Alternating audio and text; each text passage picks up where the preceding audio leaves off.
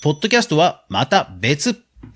ラジオトークやスタンド FM、アンカーでは、ポッドキャスト配信に対応しています。それらのプラットフォームに投稿した音声を Apple Podcast や Spotify など大手のポッドキャスト配信サイトに自動的に配信が可能なんです。しかし、それらの配信先アプリが JASRAC など権利団体の許諾の配下かというと、また別の話で。それでは早速学んでいきましょう。おはようございます。クリエイターのかぐわです。いつもご視聴ありがとうございます。それでは今日のお品書き。歌ってみた配信には楽曲申請が必要。ポッドキャストの配信先まで OK というわけではない。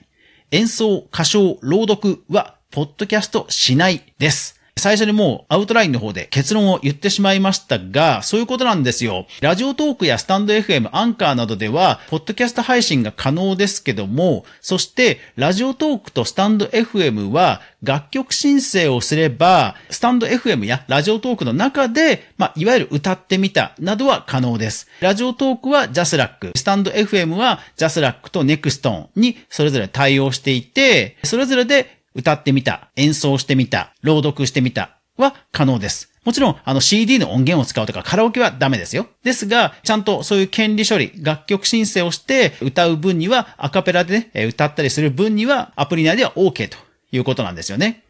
でも、それを、ポッドキャスト配信したときに、配信先の Apple Podcast や Spotify が対応してるわけではないということなんです。もうすでにポッドキャスト配信しちゃったよという人、これ、今一度確認して、えー、配信するかどうかを改めて再考してください。と言いますのも、私、今回、 NexTone と JASRAC、それからラジオトーク、すべてに問い合わせをしました。そして、 stand.fm では、昨日の中の人 FM という公式の番組内で言ってたこと、これらの返信や公式情報を元にして、今日の配信は言っていますので、まあ、ほぼほぼ間違っていないと思いますので、ご注意ください。どういうことかと言いますと、ラジオトークとスタンド FM の楽曲申請、これは、ジャスラックなどが、スタンド FM とラジオトークの中で配信することはいいですよ、という許諾なんですよね。ですが、Apple Podcast、それから Spotify、Google Podcast などは、例えばジャスラックの包括提携をしているというページがあるんですが、そこには実は載ってないんですよ。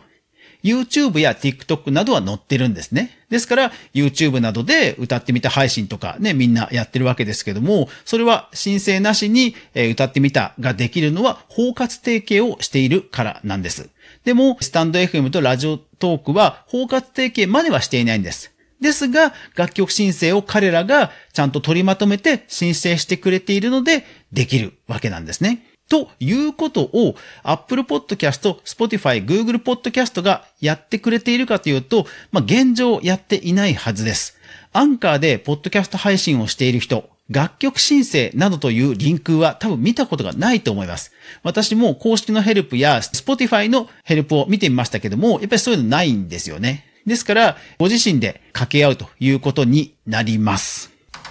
それを実はやった方がいます。それがこちら。ポッドキャスターが JASRAC に許諾申請した話、2021年2月10日の記事です。リコさんという方がアンカーで配信しているんですけども、このことに気づいて JASRAC に個人で契約してみたという話をノートで綴っています。いやー、とてもね、あの参考になる情報で、具体的に金額なども書いてありますので、ぜひこの記事皆さん読んでください。概要欄にリンクを載せておきます。この方はアンカーにおける配信の申請をしたと思うんですが、一方で Apple Podcast や Spotify まで OK かというとこまで取り付けたかどうかは書いていませんので、配信する方はそのあたり自己責任で判断、それから情報収集などをして配信されることをお勧めします。いやー、でも個人でもね、できるというのはなんとなくは知っていたんですけども、こうやって情報発信してくださるのは本当ありがたいですよね。ですので結論を言いますと、ポッドキャスト配信の配信先がそれぞれ JASRAC や NexTone に許可を取ってるかどうかは別ですので、歌ってみた、演奏してみた、朗読してみたをされている方は、ポッドキャスト配信するかどうかを吟味した上で決めるようにしましょう。もしくは、そのあたりが不安という方は、ポッドキャスト配信しないようにしましょう。いやー、これね、結構ほんとトラップで、よく、あと引き合いに出るのは、このツイッターなんですよね。 JASRAC で包括提携しているプラットフォーム一覧みたいなページがありまして、そこに YouTube などが載っているわけですが、実は載っていないけど有名なところがあります。それがツイッターとノートです。いやー、だからノートで歌詞とかをね、うかつに書いちゃダメなんですよ。ツイッターでうかつに歌詞を書いたり、それからツイッターに載せる動画などで歌ってみたとかやっちゃダメなんですよね。いやー、怖いですよね。ですから CD やカラオケを流す。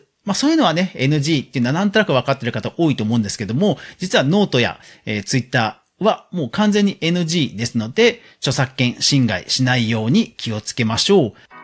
クリエイターエコノミーニュースでは、かぐわが毎日クリエイターエコノミーに関するニュースをブックマークしていく中で、興味深いものをお伝えしています。毎日の収録配信、夜10時からスタンド FM という音声配信アプリで配信してます。ライブ配信、そして無料のニュースレター、3つの媒体で配信してますので、ぜひお好みのものをフォローしてくださると嬉しいです。